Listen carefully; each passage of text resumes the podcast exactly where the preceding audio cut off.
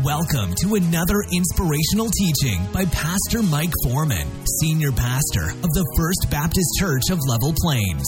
For more information about Pastor Mike and the church, please visit our website at www.fbclp.life. Let's join Pastor Mike now as he shares from God's Word. Aren't you glad he did? Amen. Be seated. Yeah, give the Lord a hand. He did it. It's his work of redemption. His work of redemption for us. Well, I missed being here last week and having the opportunity to share the word with you, so I'm excited to be able to be back. And uh, let me just tell you, uh, don't I look good in a suit? I tell you. So I uh, decided if I if I bought one for a wedding, I might as well wear it on Sunday once in a while. So uh, no, we we dress up for Lord's Supper, and uh, so don't expect this next Sunday. Amen. So take your copy of God's Word and begin to find Peter's little epistle of 1 Peter chapter 1. 1 Peter chapter 1. I want to talk about redemption a little bit this morning as we think about the Lord's table. The Lord's table is all about redemption. It's about us remembering what Jesus has done for us. When we come to this time of celebrating the Lord's table, we ought to, in our minds, begin to think back to the day that He saved our souls. Do you remember that day? I remember that day when I got saved. It was uh, actually I just had a spiritual birthday. It was December 31st, uh, 1984, when I came to know the Lord, and uh, I, I realized how wretched of a sinner I was, and I realized how great of a Savior He is, and uh, He rescued me and saved me and uh, I am so thankful that I now have the privilege of serving him and get to preach his awesome truth every week. It's just an amazing thing that he would trust me, of all people, to do that. Uh, I don't know why he would, but anyway, uh, he does, and I'm thankful for that. And uh, this morning, I want us to sort of think about your day of salvation in regard to the word redemption. Listen to what Peter says in 1 Peter chapter 1, and I'm going to begin reading in verse 13, just so you get a full context, but we're only going to talk about two verses, so they'll be on the screen, but uh, I want you to hear the context of what Peter is preaching.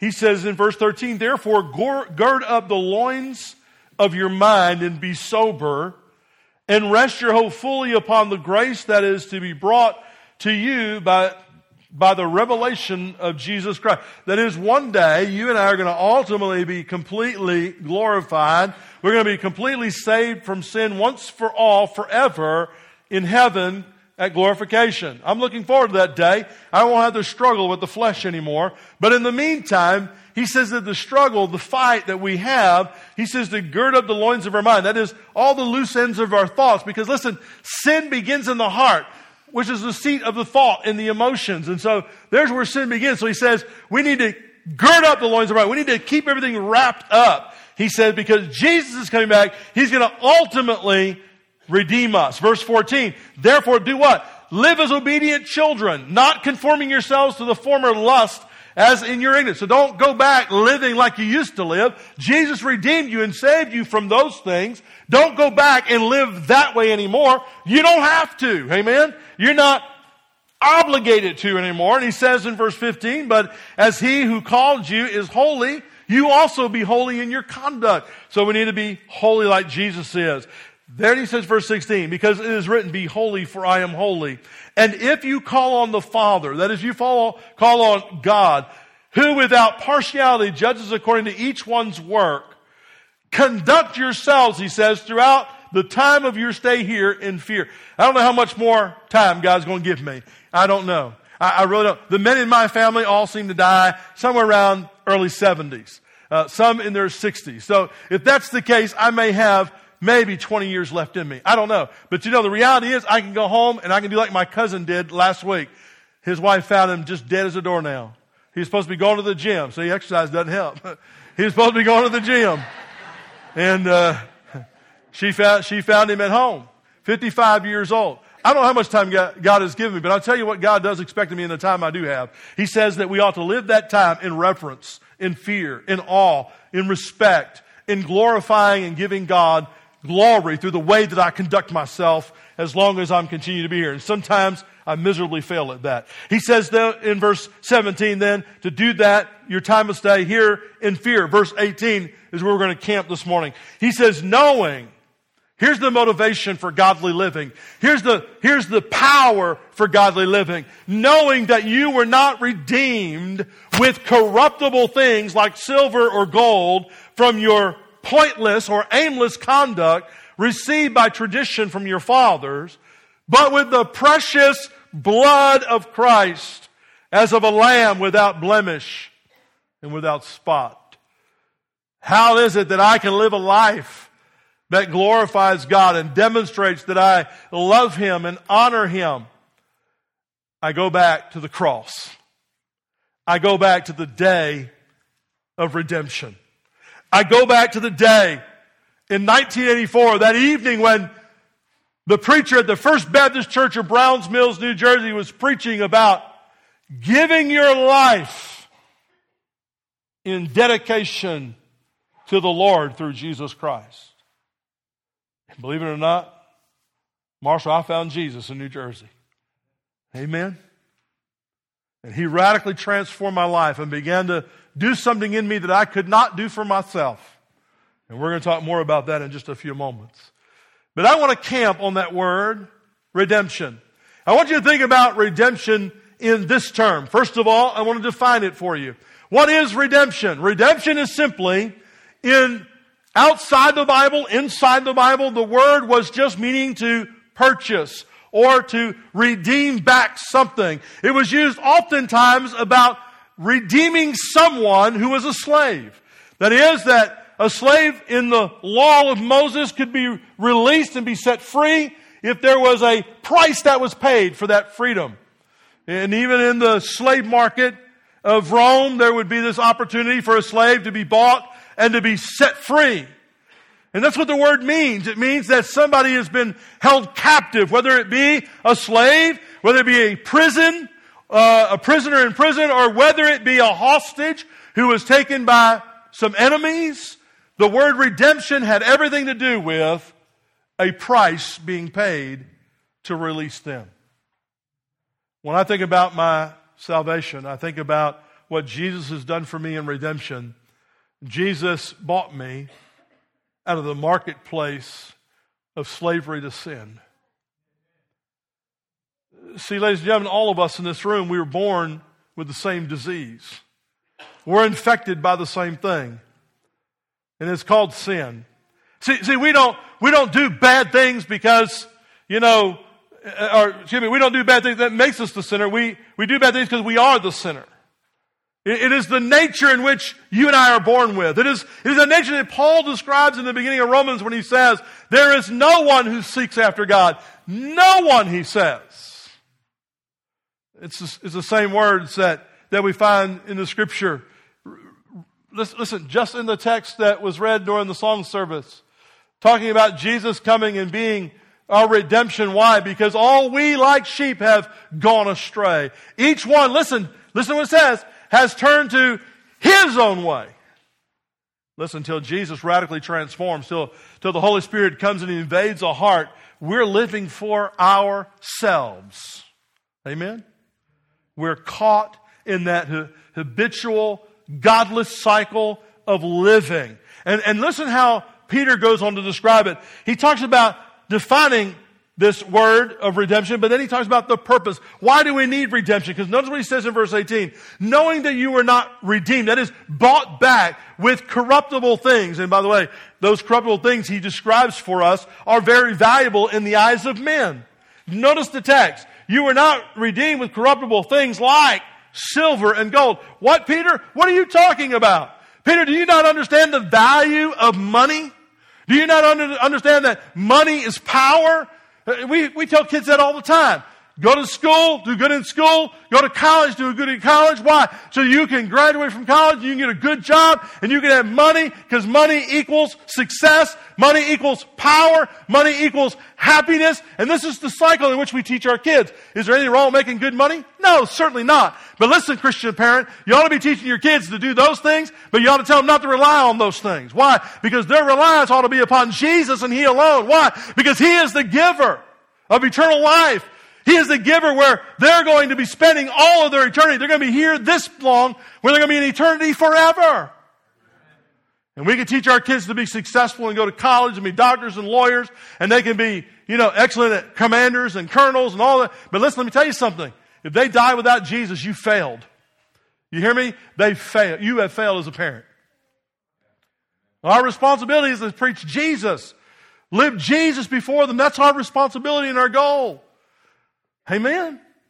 and so when we begin to think about why do we need redemption? Why do we need this purchasing? Why do we need to be bought back?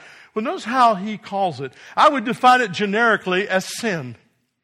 Right? We're all caught in sin. But notice how Peter describes it in that verse 18. He says that you were not redeemed with these silver and this gold. That, by the way, is precious and valuable in the commodity of, of the day. But when it comes to salvation, there's no comparison. He says, so you weren't redeemed by those things. He says, no, no, from your aimless conduct, we were living a life of pointlessness. See, isn't that sort of, I mean, I don't know how, I don't know how you look at that, but when I first read those words, I sort of want to just like, whoa, whoa, whoa, whoa, wait, wait, wait, time, time, time. My life's not pointless. I had a purpose and a plan. I had some things I wanted to do. Uh, and so I, I, thought, I'm going to set out on that. That's what I'm going to do. And I, I'm going to be successful. I'm going to do this. I'm going to do that. And so we look at that and we say, well, I don't know. It was, was it aimless? Well, let me tell you something. Jesus said in Matthew 16, verse 26, What will a man gain if he gains the whole world yet loses his soul? See, before Jesus, I was living my life for myself to be for myself to, to be comfortable, to do what I wanted to do. I mean, that's what we all do anyway, right? People, I've learned a long time ago as a pastor, people are going to do what people want to do. There's nothing I can do about that. All right? I used to fret and worry about it as a young pastor. I oh, how do I get these people to change? How do I change their mindset, their hearts, whatever? I can't change anybody. okay? People are who they are. And Jesus touches you, then he'll make you something different than what you are. Okay? I know that because he made me something different than I was. I was a heathen. Uh, I, I, used vulgar language. I, I, looked at vulgar things. I uh, didn't treat relationships right. I, I know what I was until Jesus intervened in my life. And I know that He made me different. I'm, I'm not that person that I was. And I'm thank, thankful to God that He saved me at a young age and kept me from prison. Thank you, Lord, uh, because uh, I, I was not a very good feller. But he says he saved, he saved us, listen, from this aimless lifestyle that was unprofitable. But where did we learn it? Notice the text. You inherited it. You got it from your fathers. You say, oh, whoa, whoa, whoa, my dad's a good guy. Well, I'm, hey, I'm not saying that. I'm just saying that Paul is writing to a Jewish dispersion of people, and here's what he's saying. He's saying, guys, you're living your life in futility why are you, why are you living your life that way? Because you are without Christ. And then he says the reason when you're without Christ is because you had this teaching that you've been following. It's called the law. And they were convinced they didn't need Jesus. They just needed this tradition. By the time Jesus comes on the scene, you realize 460 oral traditions or written traditions that were given. And so Jesus, what does he have to do? Jesus begins to dismantle their thinking. And so Jesus, right, if you go to the Sermon on the Mount, that's what the Sermon on the Mount is all about. Jesus starts off by talking about blessed are. And he begins to sort of counteract what the law has been teaching, what they've been teaching as Pharisees. And then you go on and he says these words in chapter 6 You've heard it has been written. But I say unto you. See, Jesus says, listen, you, have been listening to these oral traditions. You know, you, you, you said it's, it's been told to you, it's been written. Let me tell you something. That's a lie. Let me give you the truth. And he inserts the truth. So Peter, obviously following Jesus this time, writes to us and says, Hey guys, God has saved us from our aimless conduct. That is, that we were living a life of futileness, of futility. We were living a life that was going to lead to a brick wall, separate from God. And what happened? Jesus intervened. He came and He did that for us. Why? Because we knew no better. Why did we know any better? Because we were just following what everybody else before us has been following. And yet Jesus comes and He changes all of that. I mean, it's just amazing to me what, what the Lord has done for us. I mean, this futility, listen to how Paul describes it. He says in Romans 3.23, you know it well, for all have sinned and fall short of the glory of God. And the thing about this, do you realize that this is the worst news you can ever hear? Because when, when you think about all of us sinning, there's nothing we could do about that. That is, there's not enough work I can do to change that situation, not enough money I can give to change that situation. Listen, there is not enough sermons I can preach to change that situation. There is not enough sermons you can listen to to change that situation. Do you understand me? Listen to me. There is nothing you can do. If you are without Jesus, you are without hope. Why? Paul says Romans 5 6. For when we were still without strength, it is when I could do nothing. It was when I was helpless. It was when I was separate. It was with, when I was without hope that Jesus found me in New Jersey and saved me. Amen? And He did the same for you if you're saved. It was when you were in that position, in that status, that He came into your life and He radically transformed and saved you. If you're trying to get right with God on your own merits, on what you're going to do, I'm going to tell you, friend, you're going to hit a brick wall every time. You're going to be in that category of people who Jesus is going to say, depart from me. I never knew you. And you're going to say, whoa, Jesus, but I went to church. But Jesus, I did all these works. And Jesus is going to repeat and he's going to say, depart from me. I never knew you. Why? Because it's not on what you do. It's what on he does and he alone. Amen? My friend, listen, that is so crucial. Don't misunderstand that point because too many people are trying. And listen, Christian, if you're saved by the blood of Jesus Christ, listen, it's not about and dependent upon your work either. Amen. You serve God. Why do you serve God? Because that is after your salvation. What did he say in Ephesians 2.10? That is the work that God has prepared beforehand for you to do, right? That is what you're supposed to be walking in. That's how you flesh out and walk out your Christian journey is by doing what God has willed for you to do in his lifetime or in your lifetime that he has given to you. But it's not about earning salvation. I'm not up here preaching this morning saying, well, God's going to be so good with me. Matter of fact, I was praying yesterday in the car. I was riding home from a wedding. And I was praying in the car and I was saying, Lord, I don't know why you would even want to use me on Sunday to preach the gospel. Why would you even want to use me of all people? I, I'm, I'm not dedicated sometimes, Lord. Sometimes I fail you. Sometimes I don't do the right thing. Sometimes I cut people off. Sometimes I want to give a Hawaiian salute to somebody. Sometimes I have an evil thought come into my heart and my mind. God, why would you use me? God reminds me, Mike, I used a donkey. And he talked. And if I can use that, I can use you. Amen. And I'm going to tell you, my friend, I'm here by the grace of God doing what God has called me to do, not because it's necessarily I like it every day, because there's some days I don't like it.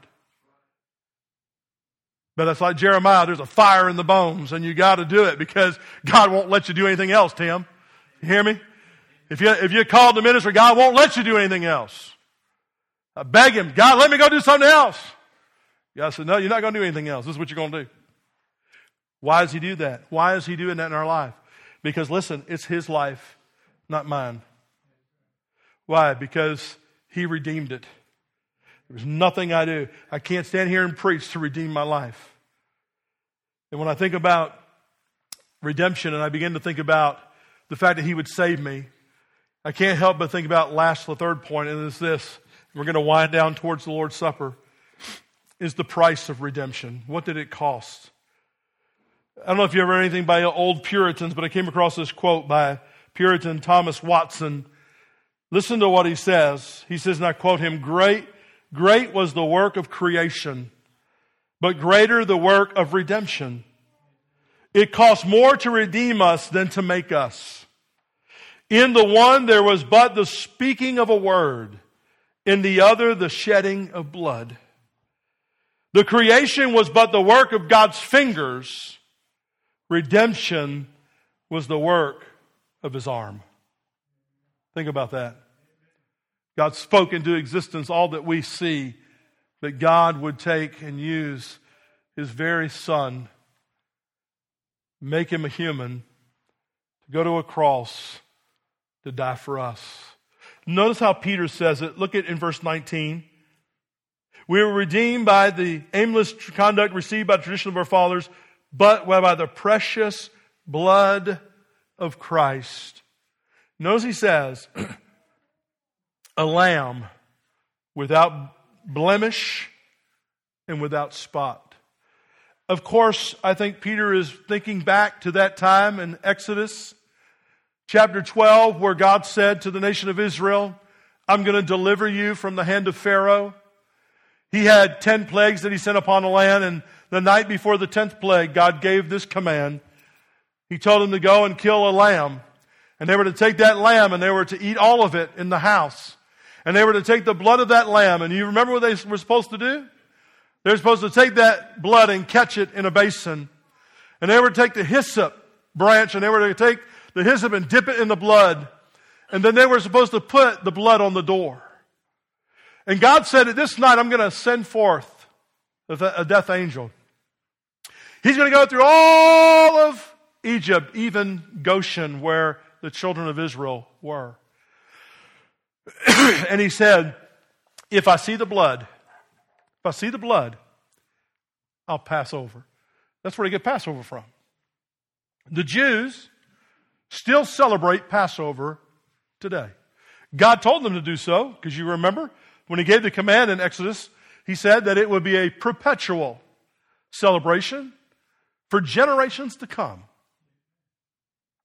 And so when we begin to think about what Peter is saying, what Peter is saying to us is Jesus is our Passover lamb. That is two things that you need to write down. Two things that are so crucial. Number one, when we think about redemption's price, is the fact that it was a sacrificial death. Do you realize, and we said it throughout Christmas, but it's good to hear again, do you realize that Jesus came as God's plan A to die? As a matter of fact, do you realize that in God's mind, that when God even spoke the world into existence, it was already a done deal? Do you realize that the Bible says that before the creation of the world, God redeemed you? Do you realize that God knew that Jesus would come at the right time, at the right place, to go and die at the right time, at the right place, on Golgotha's hill, on Calvary, for your sin and for mine? That He would indeed be the sacrificial lamb? That He would actually be the sacrifice Himself? What father loves that much? I don't know of any. And Jesus, Peter says, was this spotless, blameless lamb. See, the second thing you need to know is not only was he the sacrifice, listen, this is so crucial. He's a substitutionary sacrifice. You know what that means, right? He died for you in your place. So, preacher, I don't understand that. Well, listen, here's what Peter says Peter says Jesus was without sin. In, in, in, in, theological circles, we call that impeccability. It means he, he had an impossibility of sinning because he's God. So Jesus was impeccable. He, he could not sin. And, and so Jesus, the spotless Lamb of God, was the perfect sacrifice for us. The only sacrifice that God would accept for us. But the problem is, you and I, we're not impeccable. That is, you and I are prone to sin. That would be peccability. We, we, we are sinners. And because we're sinners, we could not please God. We could not be right with God. So someone had to die who was perfect. And so Jesus was that spotless lamb. You don't understand, right? What I'm trying to say is they would take that little lamb before Passover and they would inspect it. As a matter of fact, if you go back and read the Exodus account, it said they would inspect this lamb for imperfections. And then you know what they would do with that little lamb? I mean, this would be so hard for my wife to do. But, but it, for that little lamb, they say, bring that little lamb in the house. And you would protect that little lamb. And you, that little lamb would live in the house with you. Why? Because you didn't want anything to happen to that perfect little lamb. Why? Because it was going to be your sacrifice for Passover. And that little lamb would live in the house with you. I could not imagine Marina on that day, me saying, okay, today's sacrificial day. You know, we'd have some cutesy little name for it, you know. So and so's got to go to the slaughter, you know. Can you imagine, though, the children living in that house helping raise this little lamb for the day of sacrifice? But they understood. Steve, that's what this was for. Jesus, listen, Jesus was in God's house. He left the house and he came to earth. And he came to earth to go to a cross. And he came to the earth to go to a cross to die where you should have died. You should have been nailed there. All, all that you have done, you should have been nailed there. But he would take that for us. Why? Because he is the perfect Lamb of God that takes away the sins of the world. No other will God receive, no other will God accept. I don't know how else to say it, friend, than to just say it. If you're trusting in something other than Jesus this morning, you're going to bust hell wide open. Because Jesus is the only way. And I'm going to tell you, when I wasn't looking for him, he found me. He came to me. He came to me through a family that I started dating their daughter. And they lived Jesus before me. And they talked about Jesus to me. And they did a whole lot of praying for me. I know my mother in law, she listens to this. She prayed I'd leave, get out of her daughter's life. Marina prayed that I'd come to know Jesus. And let me tell you, God honored her prayers. And I came to know the Lord. But listen, do you know him? Do you know him? Paul says of him, he was made that is, God made him who knew no sin, listen, to become sin for us. Do you understand what that means? That, that doesn't mean Jesus sinned. It means he became sin. He, he became what was punished on the cross. Uh, do you realize we sang the song? Do you realize when we read in Isaiah what God did to him, right? God put that sin, your sin, upon him, and God crushed him. We read all the way back when God told Abraham, Take your son, your only son, Isaac, and sacrifice him. We look at that story and we sort of say, you know, how in the world could a father do such a thing? Oh, well, God spared Isaac that day. He said, Oh, no, no, Abraham, don't do it. Now I know. Now I know that you trust me. But on Calvary's cross, the knife came down. Amen. And the darkness fell upon that day. And Jesus would cry in agony, My God, my God, why have you forsaken me? And let me understand, you understand, right? Jesus wasn't murdered, that, that Jesus, the Bible says, yelled out and what? Gave up his spirit. He died willingly in your place. That's what we celebrate at the Lord's table this morning. And so here's the invitation as we come to the Lord's table. It's twofold. Number one, for some of you, to celebrate the Lord's table means that you surrender to the call of God on your life to come to Christ.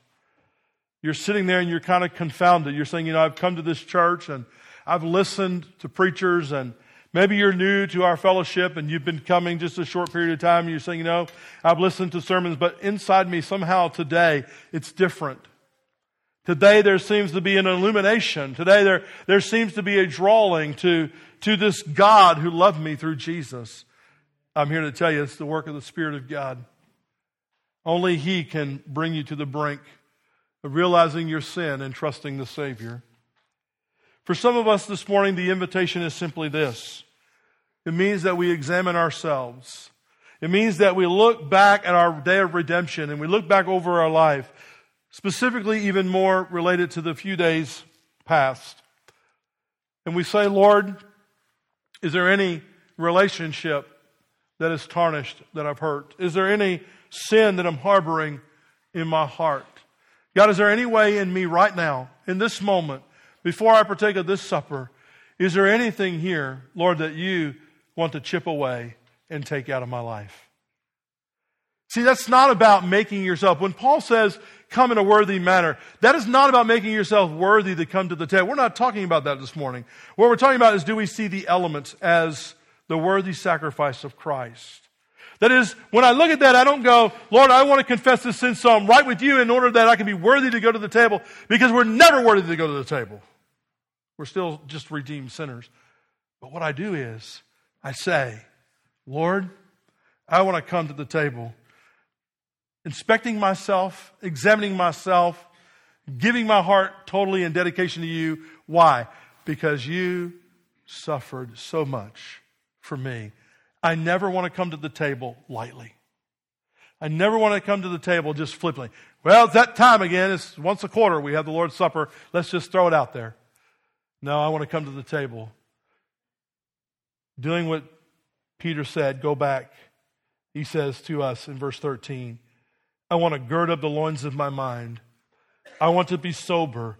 I want to rest fully on the hope that the grace that has been brought to us through Jesus Christ and at the revelation of his coming I want to be an obedient child. I want to come not conforming myself to the way I used to live, but being what He has made me to be today. I want to come, listen, holy. Holy before the Lord. And if I'm going to call Him Father, and if He is by His grace, without partiality, called me to be His child, then I want to rest in that grace and trust in that power this morning when I come to this table. That's what we're talking about this morning. You know, as I say that, I always have to remind myself of this old song.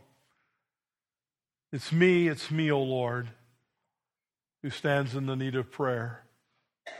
Not my brother, not my sister, but it's me, O Lord, who stands in the need of prayer. See, the truth of the matter is, I had someone not too long ago say, I'm afraid pastor's going to judge me. And I said, you know, the reality is I judge no man. I judge no woman. I don't have the authority to judge. But what I will say is this I'm a sinner passing through. And I realize, David, that as I pass through, there's some fumblings. I trip and I fall and I stumble. But times like this morning, give me the opportunity not to look and to judge my brothers and sisters and say, I wish they'd get it together. But for me to look at the mirror of my own heart and look in the mirror of the Word and say, God, do a work in Mike Foreman. Do something in me. You started the good work December of 1984. Yahweh, you perfect it today? Then I come.